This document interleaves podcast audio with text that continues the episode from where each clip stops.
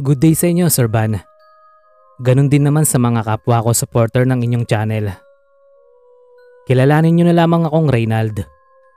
Ikukwento ko lang sa inyo ang karanasan ko noong isa pa akong gwardya sa isang mayamang kumpanya sa Makati. Sanay na sanay na ako sa pagbabantay. Pero kahit kailan hindi ako na-assign ng panggabi. Kakalipat ko lang sa kumpanya na yon. At nung mga time na yon ay talagang nag adjust pa ako. Sanay kasi ako na nasa gilid lang kami ng kalye. Pero ako ay nasa parking lot. Mas nakakaantok doon dahil tahimik. Lalo na kung madaling araw. Pangatlong araw ko pa lang doon ay nasubok na agad ang katatagan ng loob ko. Nakaupo lang ako sa may maliit na guardhouse namin. Sa pagkakaalala ko, alas tres na yata ng madaling araw noon. Inaantok na ako noon, kaya papikit-pikit na ang mata ko. Mga ilang sandali lang ay may nakita akong babaeng tumakbo papunta sa likuran ng kotse. Pinituhan ko agad kasi akala ko may nangyayaring hindi tama. Inisip ko na baka may nag-aaway na namang magkasintahan. Nakasuot ng kulay itim na dress yung babae at mahaba yung buhok. Di ko nakita yung mukha niya dahil nakatalikod. Bukod pa doon ay malayo siya sa akin at halos pitong kotse ang distansya niya. Hindi man lang tumugon o lumingon yung babae. Napilitan tuloy akong lumapit doon para malaman kung ano bang nangyayari. Nagtaka at napaisip na lang ako nang nawala na lang bigla yung babae Sir Van. Wala siyang ibang madadaanan doon kaya kung sakaling aalis siya ay makikita ko naman. Sumilip na ako sa ilalim ng mga kotse sa pagbabaka sakaling doon nagtatago ang babae. Pero nung puntong yon ay nabigo lang din ako. Wala na naman akong nakita. Mas lalo tuloy akong naguluhan. Hindi ko malaman kung namamalikmata lang ako dahil sa antok. Nang iangat ko na ulit ang tingin ko, ay nakita ko ulit yung babae. Pero sa pagkakataon na yon, ay nasa kabilang side naman siya ng paradahan. Miss, ano bang problema mo? Pasigaw kong tanong dahil medyo naiirita na ako. Akala ko nung mga sandaling yon ay magsasalita na siya. Huminto kasi saglit sa paglalakad. Pero nang lapitan ko na, ay bigla na naman siyang tumakbo. Hinabol ko siya hanggang sa makarating kami sa fire exit ng building. Nakita kong pumasok siya sa maliit na kwarto kung saan nilalagay ang mga fire distinguisher. Miss! Bawal dyan! Sigaw ko sa kanya. Pero di niya ako pinakinggan. Nang makarating na ako doon eh, wala na naman akong nakita.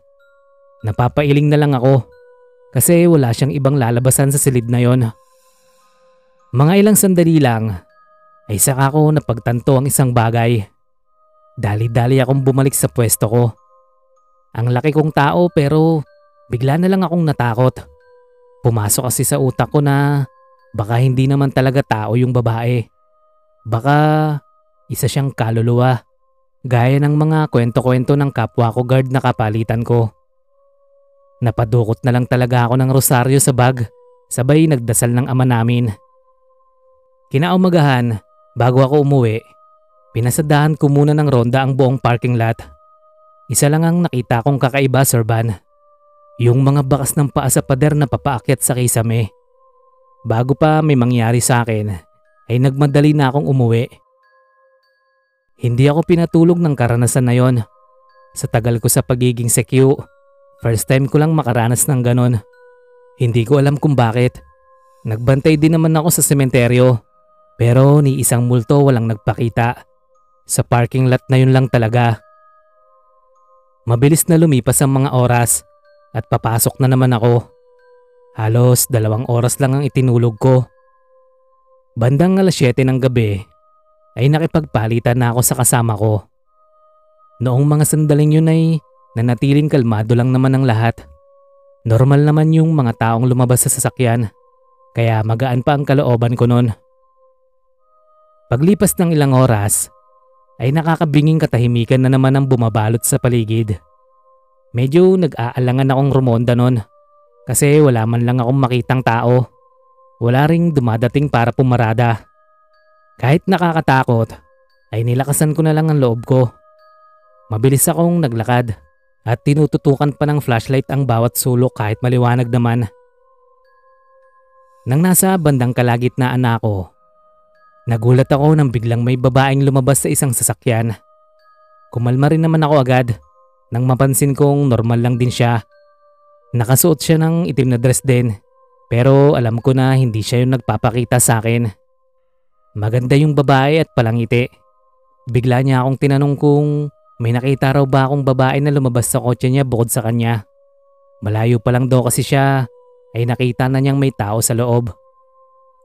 Pabulong ako nagsabi sa kanya na baka kaluluwa ang nakita niya. Kinuwento ko rin sa kanya ang babaeng halos pareho din naming nakita. Pagkasabi kong yon, ay nagiba ang reaksyon ng mukha niya. Para siyang natakot, kaya nagmadali siyang maglakad palayo. Ewan ko rin ba, pero bigla na lang ang weirdo ng babaeng nakausap ko. Palagay ko nga ilang araw na rin siyang nakakaranas ng kagaya ng sakin. Makalipas pang ilang oras at sumapit na naman ang umaga. Himala na walang nagparamdam sa akin ng babaeng multo. Kaya kahit papano ay masaya ako nung umagang yon. Nang dumating na yung kapalitan ko, may dumating din na tatlong lalaki at nag-usap-usap sila. Paalis na sana ako. Narinig ko na may hihilain pala silang sasakyan sa parking lot. Na-curious ako kaya tinanong ko kung anong sasakyan. Sinundan ko sila nang may pumasok ng truck na maghihila. Laking pagtataka ko nang kabitan nila ng makapal na kadena yung sasakyan ng babaeng nakausap ko. Nang tanungin ko sila kung bakit nila hihilain yon, ay kinilabutan na lang ako sa sinabi nila. Ah, patay na yung babaeng may-ari nito. Apat na araw na nakakalipas. Pinatay daw ng boyfriend. Hanggang dito na lang po, Sir Van. Maraming salamat po.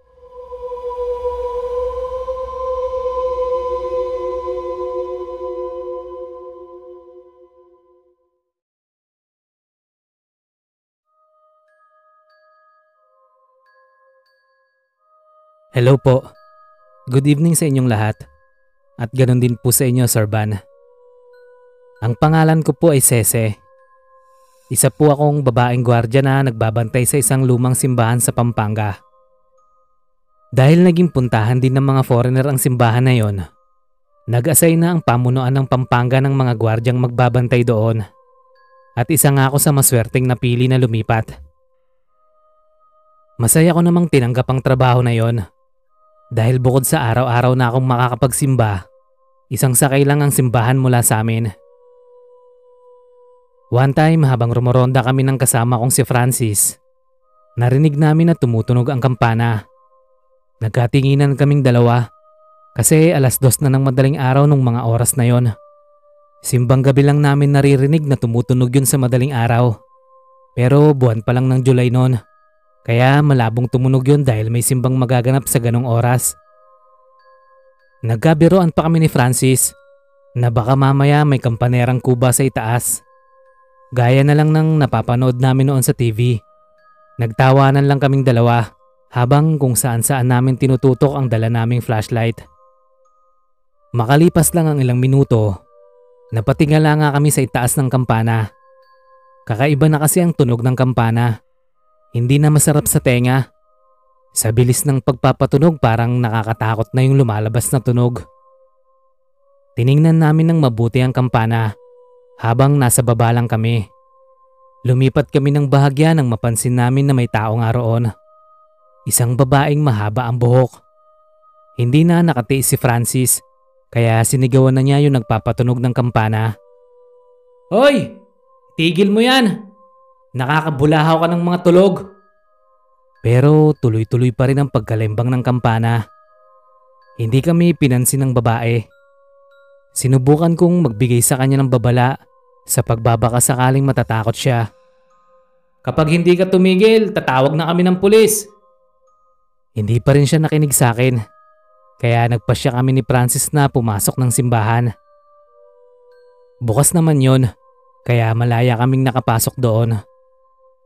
Dali-dali kaming umakyat sa kinaroroonan ng kampana. Pagdating namin ay wala na kaming nakitang tao. Pinagtulungan pa nga namin ni Francis na pigilan ng pagkalembang. Isang malaking katanungan para sa amin kung papaanong nawala ang babae. Malabo rin naman siyang tumalon sa baba dahil napakataas nun. Bago kami umalis doon ay may nakita pa akong lumang panyo. Parang pangkastila yata yung panyo na yon. May mga ganun din kasi ang lola ko kaya medyo pamilyar ako. Nang makababa na kami ay hindi na muling tumunog pa ang kampana. Kahit tahimik na ang buong paligid, para bang paulit-ulit pa rin naming naririnig ang tunog. Nakakarindi, nakakatulig.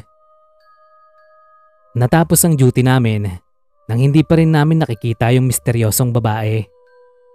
Pag uwi ko sa amin, pinakita ko sa 90 years old na lola ko ang panyo. Kinumpirma ng lola ko na yung panyo nga na yon ay sobrang luma na.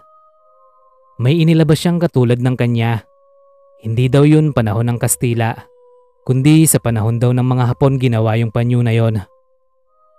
Dahil sa sinabi ng lola ko, narealize ko na baka matanda na rin yung nakita namin.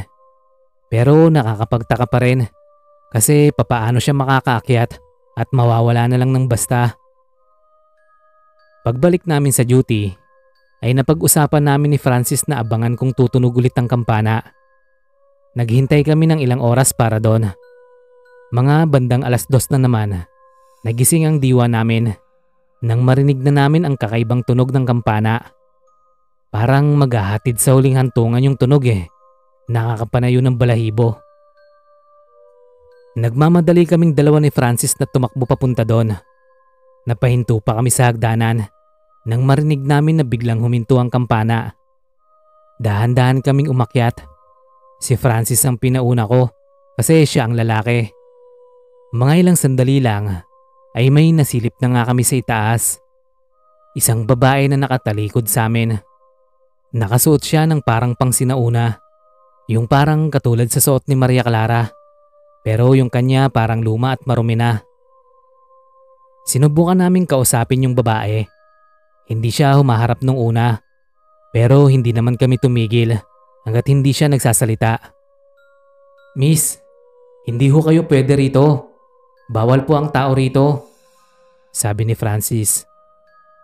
Narinig na lang namin na unti-unti na siyang tumatawa. Otomatikong nanlamig kami at kinilabutan kami ng mga sandaling yon. Hindi namin mapaliwanag yung kaba. Tagaktak din yung pawis namin sa noo. Inulit ni Francis yung sinabi niya. At sa pagkakataong yon, ay unti-unti nang humarap sa amin yung babae. Maputi ang mukha niya at nanlilisik ang mga mata, Sorban. Nataranta kami ni Francis kaya dali-dali kaming bumaba. Muntikan pa nga kaming mahulog sa hagdanan sa sobra naming takot. Para kaming mga tangang naduwag sa isang nilalang na hindi namin alam kung ano. Nang makalabas na kami ng simbahan, bigla na namang tumunog ang kampana. At sa puntong yun ay hindi pa rin umaalis doon ang misteryosong babae. Mas malakas na ang pagpapatunog niya ng kampanang yon. Masakit na sa tenga, kaya napilitan na lang kami na umalis. Bumalik kami isang oras makalipas at wala na roon ang babae. Pero nasa dibdib pa rin namin ang takot. Nang magliwanag na, ay may kinausap kaming street sweeper doon. Madalas naming makita ang lalaking yon na naglilinis sa tapat ng simbahan. Kaya naisip namin na baka may alam siya sa naranasan namin. Pero ang sabi lang niya, dati raw natambayan ng mga hapon ng simbahan na yon. Doon din mismo pinahirapan ng ibang babaeng Pilipino at pinatay. Kaya baka raw yung nagpakita sa amin na babae ay isa sa mga biktima ng mga hapon na hanggang sa pagkakataong yun na hindi pa rin natatahimik. Sa mga sumunod na araw, ay hinayaan na lang namin ang nagkakampana sa itaas.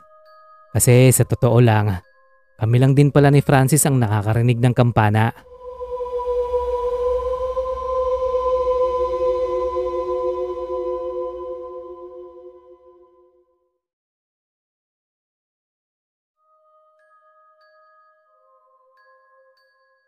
Mapagpalang araw po sa inyo, Sir Van. Magbabahagi ako ng karanasan bilang isang dating gwardya sa isang kilalang mall sa Alabang. Walang iba kundi ang Star Mall. itago nyo na lang ako sa pangalang Oyo. Ang karanasan kong ito ay nangyari lang dalawang taon bago masunog ang nasabi kong mall. Sa mga hindi nakakaalam, may sinihan po talaga sa Star Mall. Pero noong time na yun ay bibihira lang din ang nanonood. Tsaka kasagsagan din kasi ng pandemic. Pero kahit na madalas walang mga pumapasok doon, tuloy pa rin ang trabaho ko sa pagbabantay doon. Always open naman ang sinihan na yon, kaya always din naman akong nandon. Sa ilang buwan ko nang nagbabantay doon, ay wala naman akong nararamdaman na kakaiba.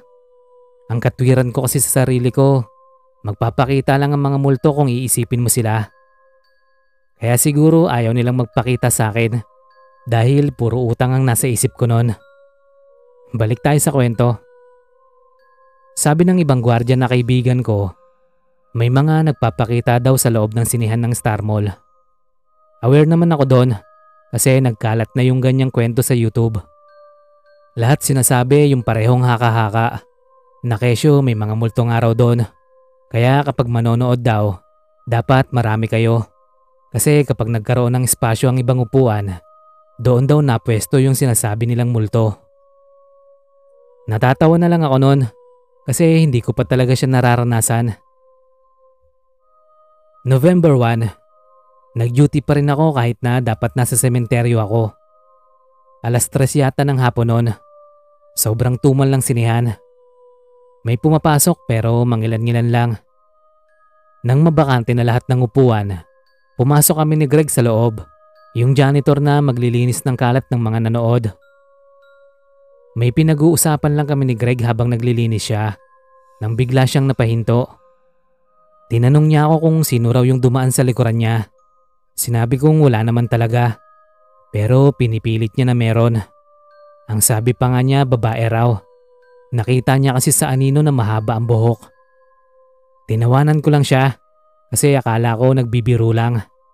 Nawala na yung ngiti ko nang biglang may kumalabit sa akin sa likod. Pagharap ko ay wala naman akong nakitang tao. Nagtaka si Greg kung anong nangyari sa akin. Nagpaalam na kasi ako agad sa kanya. Paglabas ko, hindi na mawala sa akin yung kumalabit. Hindi na ako nakapag-focus sa trabaho. Pinipilit kong alisin yun sa isip ko pero ayaw talaga. Nang lumabas na si Greg, ay kinausap niya ako ulit. Alam niya na may naramdaman din ako pero hindi ko na lang din inamin. Kinagabihan ay may mangilan-ngilan ng nanonood. Halos kalahati ng row ng sinehan ay napuno. Pansamantalang nawala sa isip ko yung mga kababalaghan na sinasabi ni Greg. Nakatayo lang ako sa daanan habang sinusuyod ko ng tingin ng mga nanonood. Sa kaliwang banda ng sinihan ay may nakita akong mag-ina na nasa sulok. Kahit nasa malayo ako, ramdam ko na hindi sila kasama sa mga nagbigay sa akin ng tiket. Nakapwesto kasi sila sa likuran. Doon pa sa mismong mga bakante. Naisipan ko lapitan sila para pausugin sana doon sa tamang upuan. Ah, Okay lang po ba na umusog po kayo sa unahan? Tanong ko sa kanila. Pero hindi man lang sila lumingon sa akin. Maya-maya lang ay may gulatan moment na sa pinapanood. Kaya napalingon ako sa screen. Nang balikan ko ng tingin ng magina, ay nagtaka ako dahil wala na sila. Napamura na lang ako sa sarili ko nung mga oras na yon. Nilingon ko ang buong paligid, pero wala na akong nakitang mag-ina. Hindi pa ako nakontento at nilibot ko ang buong sinihan. Doon ko napagtanto na totoo nga talaga ang sabi-sabi sa kwento na sa sinihan na yon ay lagi may iba kayong makakasama. Kinuwento ko kay Greg ang nangyari sa akin noong kaming dalawa na lang sa sinihan.